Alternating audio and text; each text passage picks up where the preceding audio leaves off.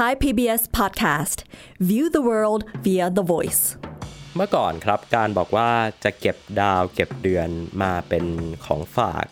มามอบให้กันเนี่ยมันอาจจะเป็นคำเปรียบเปยที่ฟังดูโรแมนติกนะครับ แต่ว่า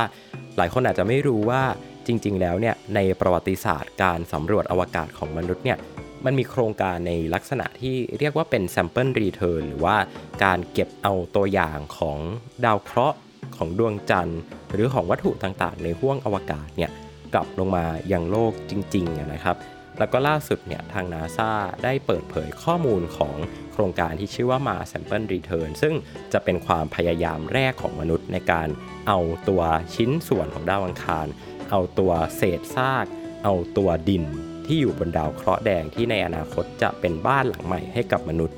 กลับมาให้มนุษย์บนโลกได้ยนโฉมเป็นครั้งแรกในประวัติศาสตร์ ความคืบหน้าความเป็นไปได้ ความท้าทายของตัวโครงการนี้จะมีอะไรบ้าง ตอนนี้มาหาคำตอบกันครับ Star Stuff เรื่องเล่าจากดวงดาว The Space TH สวัสดีครับ ผมปั๊บเชียพัฒน์อาชีวระงับโรคครับ สวัสดีครับ ผมต้นนัทนนท์ดวงสูงเนินครับ วันนี้นะครับเราก็จะมาคุยกันถึงข่าวที่เรียกได้ว่าน่าจะร้อนแรงที่สุดประจำสัปดาห์ในวงการอวกาศครับอืมนั่นก็คือเรื่องของโครงการ Mars Sample Return ที่เป็นความพยายามของ NASA ในการที่เขาเนี่ยอยากจะเก็บ ตัวอย่างหินดินจากดาวอังคารกลับมาที่โลกครับครับจริง ๆ แล้วเนี่ยโครงการนี้ก็เกิดขึ้นมาสักพักหนึ่งแล้วแหละ แต่ว่ามันก็ไม่ได้มีข่าวใหญ่อัปเดตอะไรมาสักพักหนึ่งแล้วเหมือนกัน แต่ว่าไม่กี่วันก่อนครับนาซาได้ประกาศแผนการใหม่ ซึ่งหลายคนน่าจะรู้สึกเหมือนกันหาว่าน่าสนใจและน่าตื่นเต้นมากอืมครับใช่ครับ แล้วตอนนี้เราก็จะมาคุยกันว่าไอ้แผนการที่นาซาเขาเพิ่งประกาศออกมาเมื่อไม่นานมานี้เนี่ยเขาจะทำอะไรนะครับ แล้วก็การเก็บ sample return เนี่ยหลายคนอาจจะคุ้นชินกันแล้วว่าโอเคมันมีตั้งแต่ในยุคอพอลโลแล้วเนาะที่นักบินอวกาศไปเก็บเอาหินของดวงจันทร์กลับมายังโลกเนาะครับหรือว่าแม้กระทั่งปัจจุบันเนี่ยเราก็มีตัวอย่าง sample ของดาวเคราะห์น้อยอืมของอุกกาบาตด้วยซ้ำนะฮะที่ถูกส่งกลับมายังโลกโดยยานไฮยาบุสะเนาะซึ่งตอนนี้ก็เป็นยานไฮยาบุสะ2แล้วนะครับเจเนอเรชันแรกเนี่ยเดินทางกลับมาเรียบร้อยแล้ว หรือแม้กระทั่งฝุ่นของดาวหาง ฝุ่นของวัตถุต่างๆ ในจักรวาลเนี่ยคือเราไปเก็บมาหมดแล้ว แต่ทำไมเนี่ยการเก็บเอา sample return จากดาวเคราะห์ที่มันอยู่แค่ถัดไปจากโลกอะ่ะ เออ มันถึงได้ยากเย็นขนาดนี้ แล้วทำไมมันถึงได้ต้องมีแผนที่ซับซ้อนขนาดนี้ ตอนนี้น่าจะมาหาคำตอบกันครับผม ครับ ก็นับได้ว่าเป็นประเด็นหนึ่งที่มีความน่าสนใจมากเลยนะครับ แต่ว่าก่อนที่เราจะไปถึงเรื่องของโครงการไอ้เก็บตัวอย่างจากดาวอังคารของเราเนี่ย เราอาจจะต้องมาเท้าความกันเพิ่มเติมอีกนิดหน่อย ซึ่งจุดเริ่มต้นที่ดีมากเลยของเรื่องนี้ก็คือโครงการอพอลโลของเรานี่เองที่มีความน่าสนใจอย่างหนึ่งครับ ในการเป็นภารกิจแรกของมนุษย์ที่ เก็บ sample อะไรสักอย่างจากเทหวัตถุอื่นบนอวกาศกลับมาที่โลกของเรานี่เอง ถูกต้อง มันใกล้สุดแล้วอะซึ่ง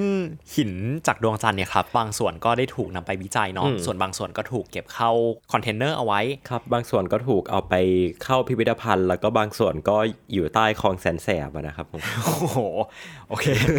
ก็ยังเป็นตำนานเล่าขานกันถึงทุกวันนี้โอเค จริง ๆ แล้วเนี่ยผมก็มีชะตากรรมของหินดวงจันทร์อีกอันหนึ่งที่ผมชอบมากเลย ก็คือไอ้อันที่เขาเอาไปให้แมลงสาบกินอะ เออ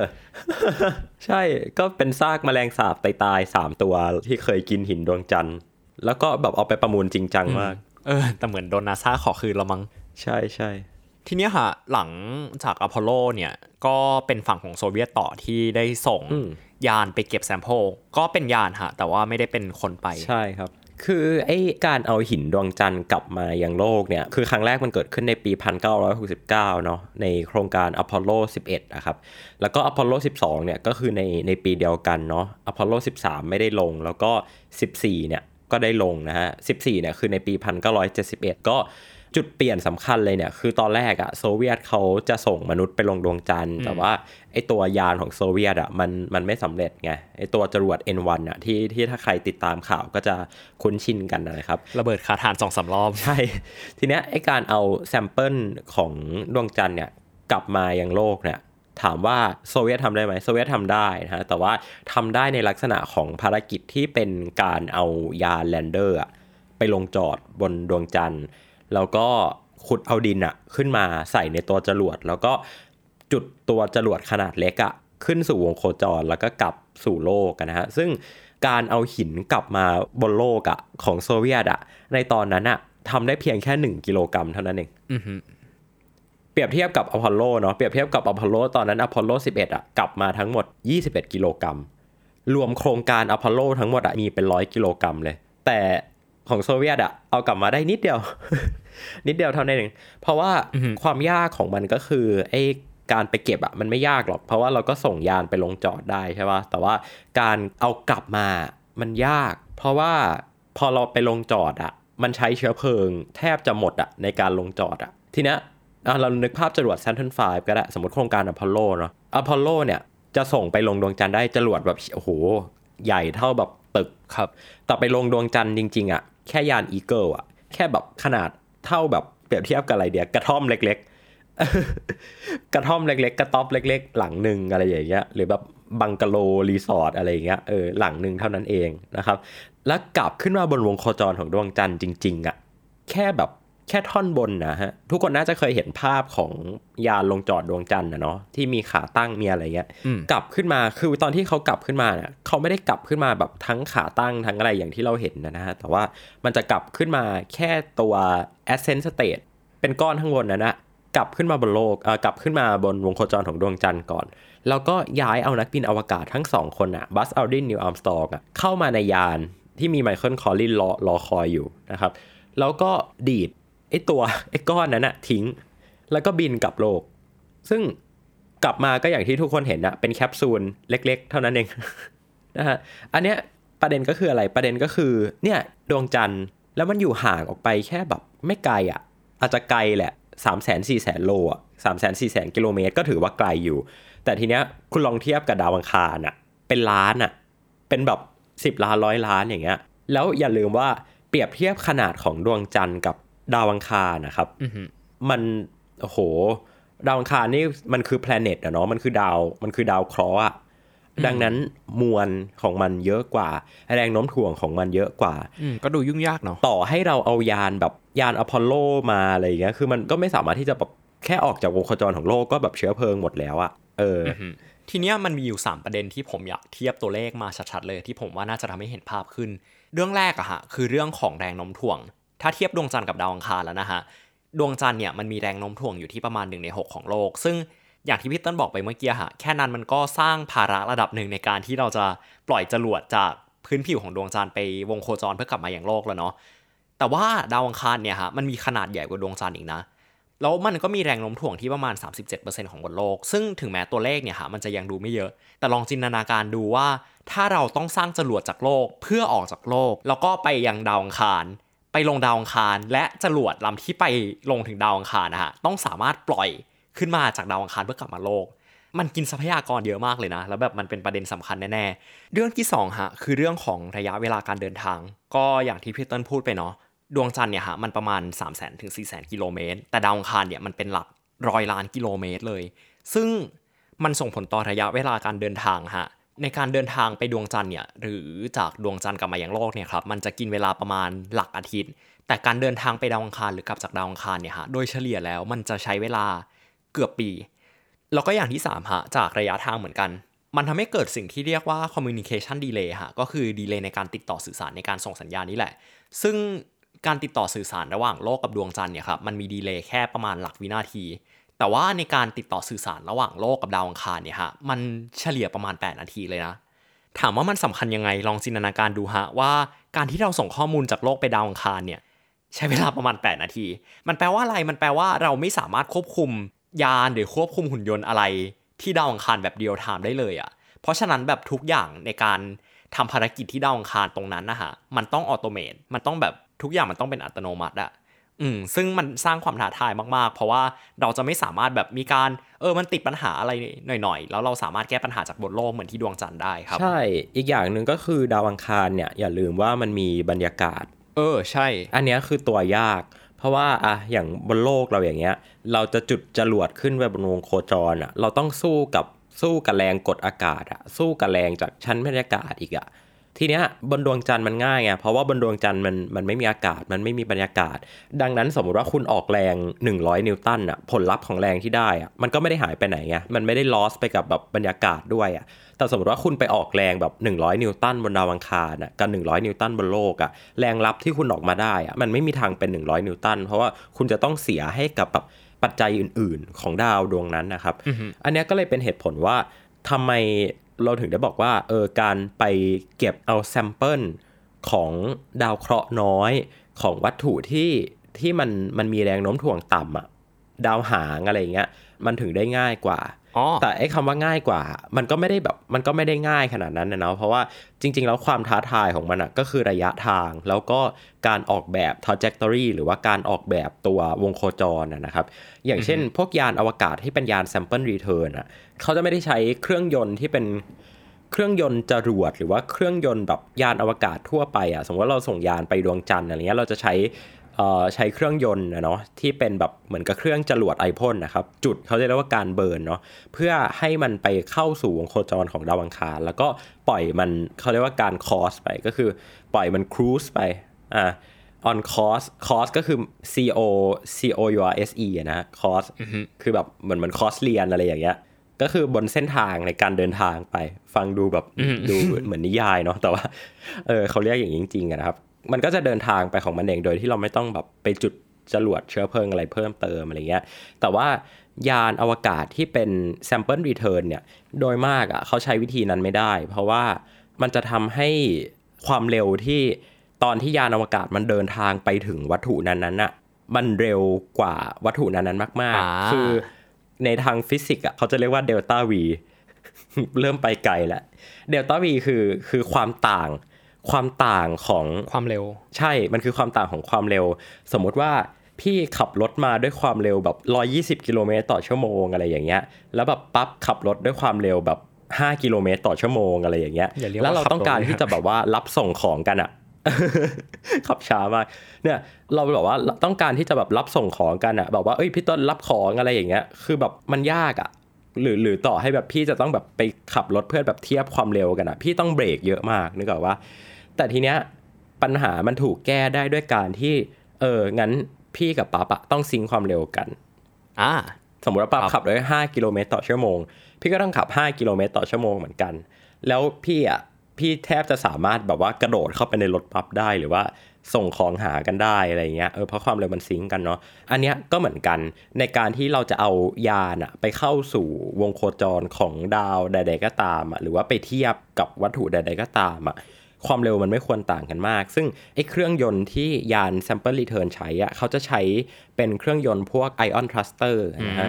ion thruster เนี่ยมันเป็นเครื่องยนต์ที่มันจะไม่ได้ใช้การจุดจรวดแบบจรวดตุ้มตามอะแต่ว่ามันจะเป็นการเร่งเร่งอนุภาค ของ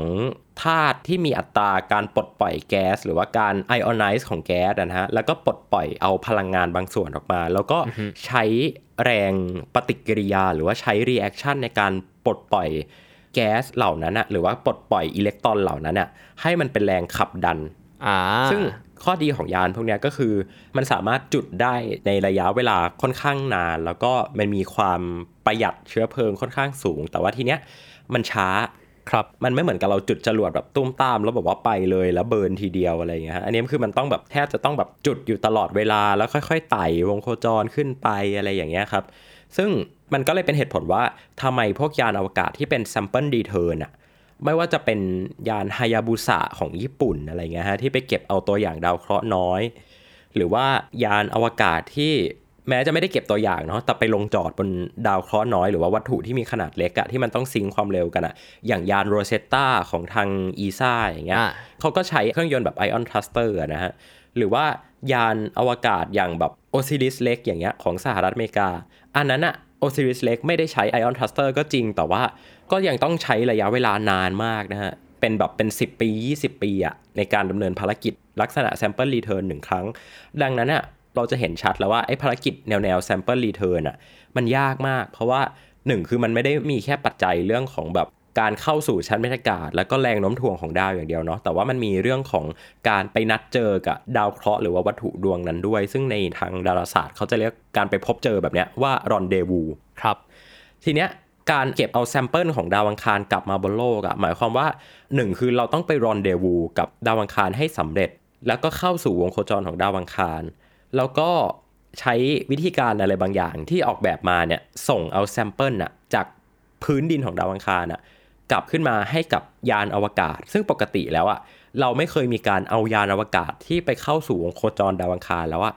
กับโลกมาก่อนในประวัติศาสตร์ เพราะว่ามันแทบจะแบบโหมันแทบจะเป็นไปไม่ได้อะคือคุณ burn เพื่อเข้าสู่วงโคจรของดาวอังคารอะคุณก็แทบจะใช้เชื้อเพลิงหมดถังแล้วอะมันคุณต้องเอาเชื้อเพลิงอะในการแบบ ทำ return trip คือการเดินทางจากดาวอังคารอะกลับมาที่โลกอีกอะคือมันฟังดูแทบจะเป็นไปไม่ได้เลย มันเท่ากับว่าคุณต้องแบกเชื้อเพลิงไปแบบสองเท่าจากที่คุณมีอะอืมใช่แล้วจริง ๆ มันจะมากกว่า 2 ด้วยนะ เพราะแบบคุณใช่ต้องขนแบบเชื้อเพลิงใช่เพื่อขนเชื้แล้วตอนที่คุณจุดจรวดออกจากโลกอะคุณก็ต้องใช้จรวดที่ใหญ่ขึ้น เพราะว่าคุณขนเชื้อเพลิงไปมากกว่าเดิม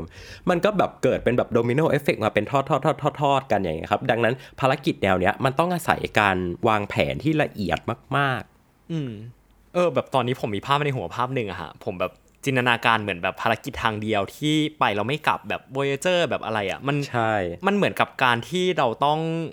เขวี้ยงบอลไปให้ถูกจุด ซึ่งมันก็ยากอยู่แล้วนะเออแต่พอทีเนี้ยมันเป็นภารกิจแบบ sample return นะฮะมันแปลว่าเราต้องเขวี้ยงบอลไปให้ถูกจุดแบบ precise มากๆ แล้วทำให้บอลอันนั้นอะมันกลับมาหาเราใช่ซึ่งโหมันคือยากมากๆ แล้วมันคือไม่ใช่สเกลแค่เขวี้ยงบอลไปหน้าบ้านไงมันคือสเกลของแบบการ การแบบส่งจรวดไปดาวดวงอื่น ในหลักร้อยล้านกิโลเมตรอะฮะแล้วทีเนี้ยพอมันมีปัจจัยเรื่องแบบแรงโน้มถ่วง ปัจจัยเรื่องฟิสิกส์วงโคจร ปัจจัย time delay ปัจจัยอะไรอีกมากมายอะครับมันก็เลยพิสูจน์แล้วอะว่าจริง ๆอะ sample return อะมันเป็นภารกิจที่ยากมาก ทีนี้ก็น่าจะเข้าใจกันคร่าวๆแล้วนะครับ ว่าทำไม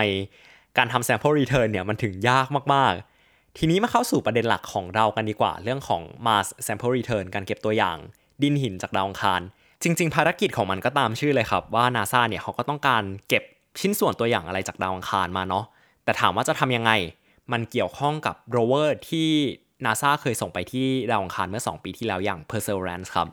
คือมันมีอุปกรณ์ชิ้นหนึ่งของ Perseverance ในการเก็บตัวอย่างดินหินพวกเนี้ยจากพื้นของดาวอังคารใส่หลอดทดลองเล็กๆ แล้ว Perseverance เนี่ยครับก็จะทิ้งไว้ตามที่ต่างๆ ของดาว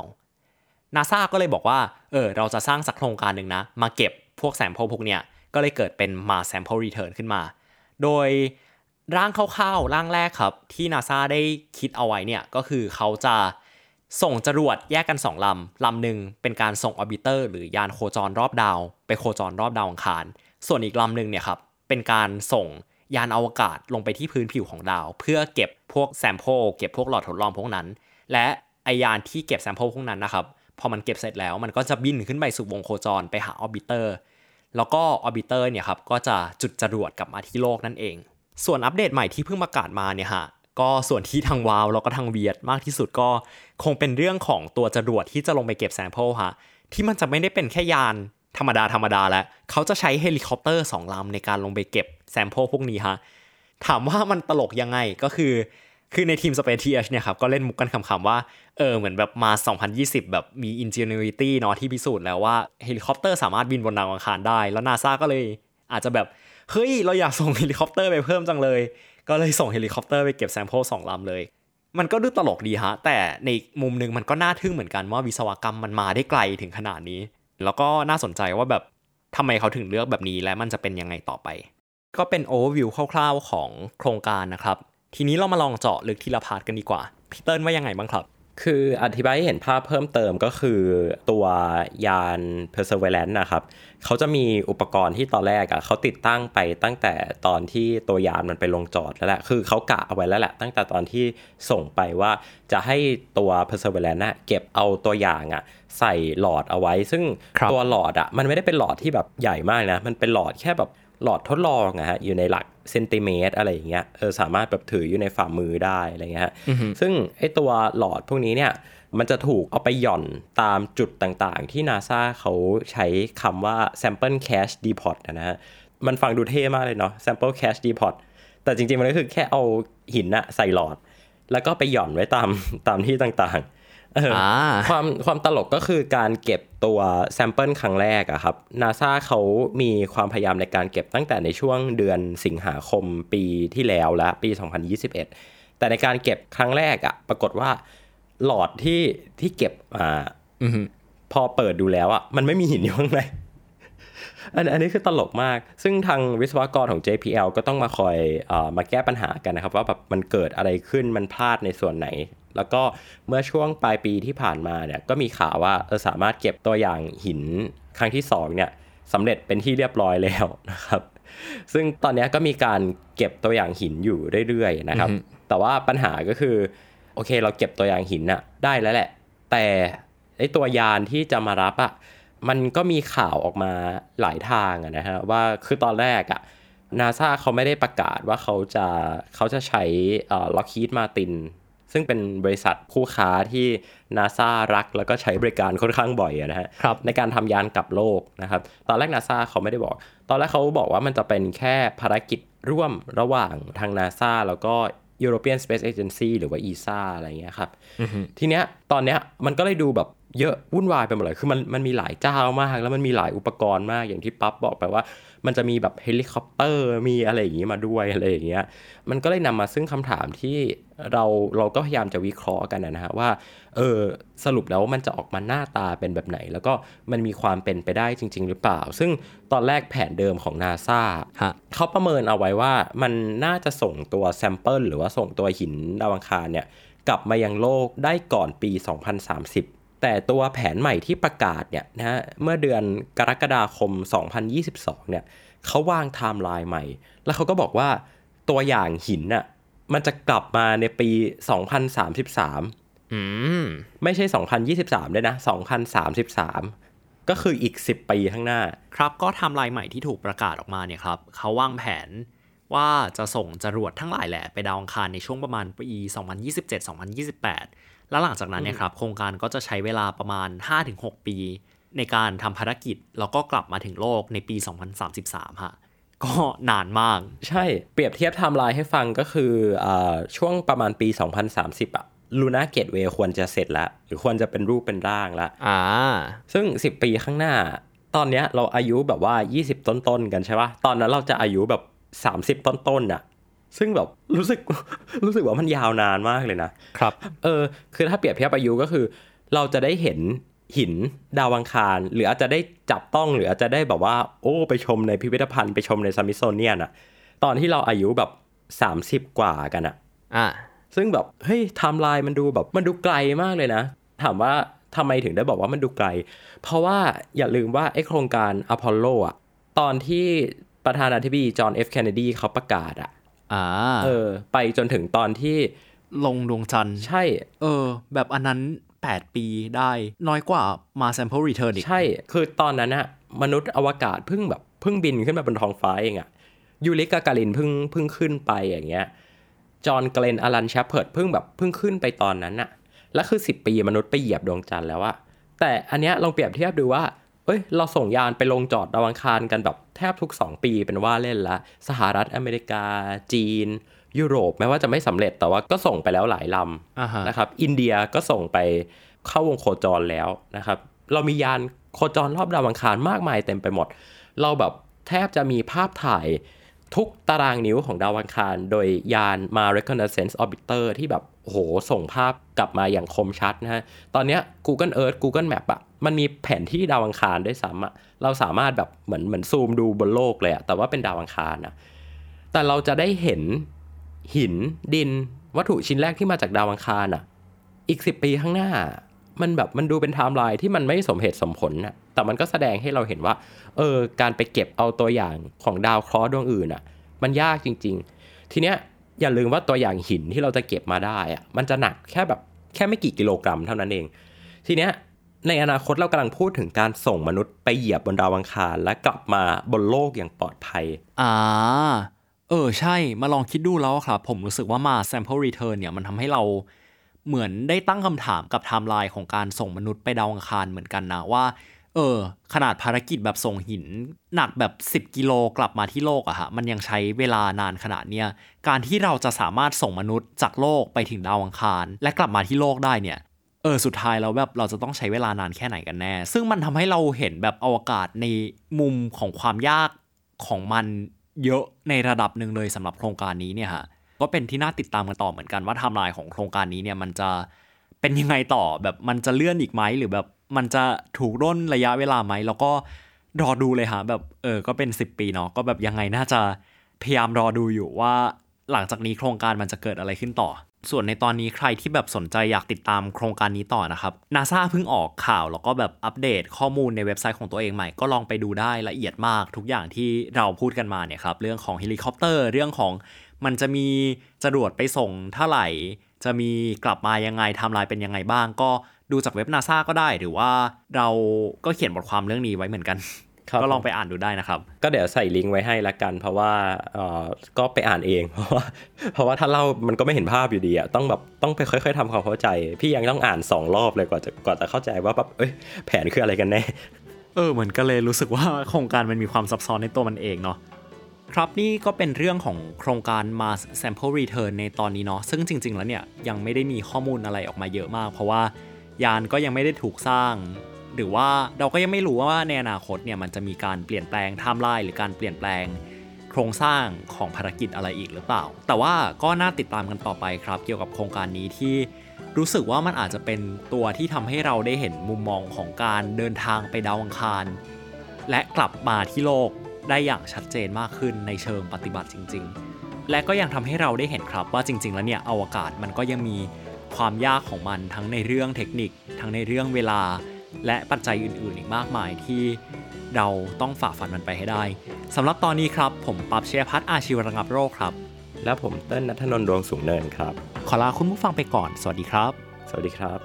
เราพบกันใหม่ตอนหน้าครับ Star Stuff เรื่องเล่าจากดวงดาว The Space TH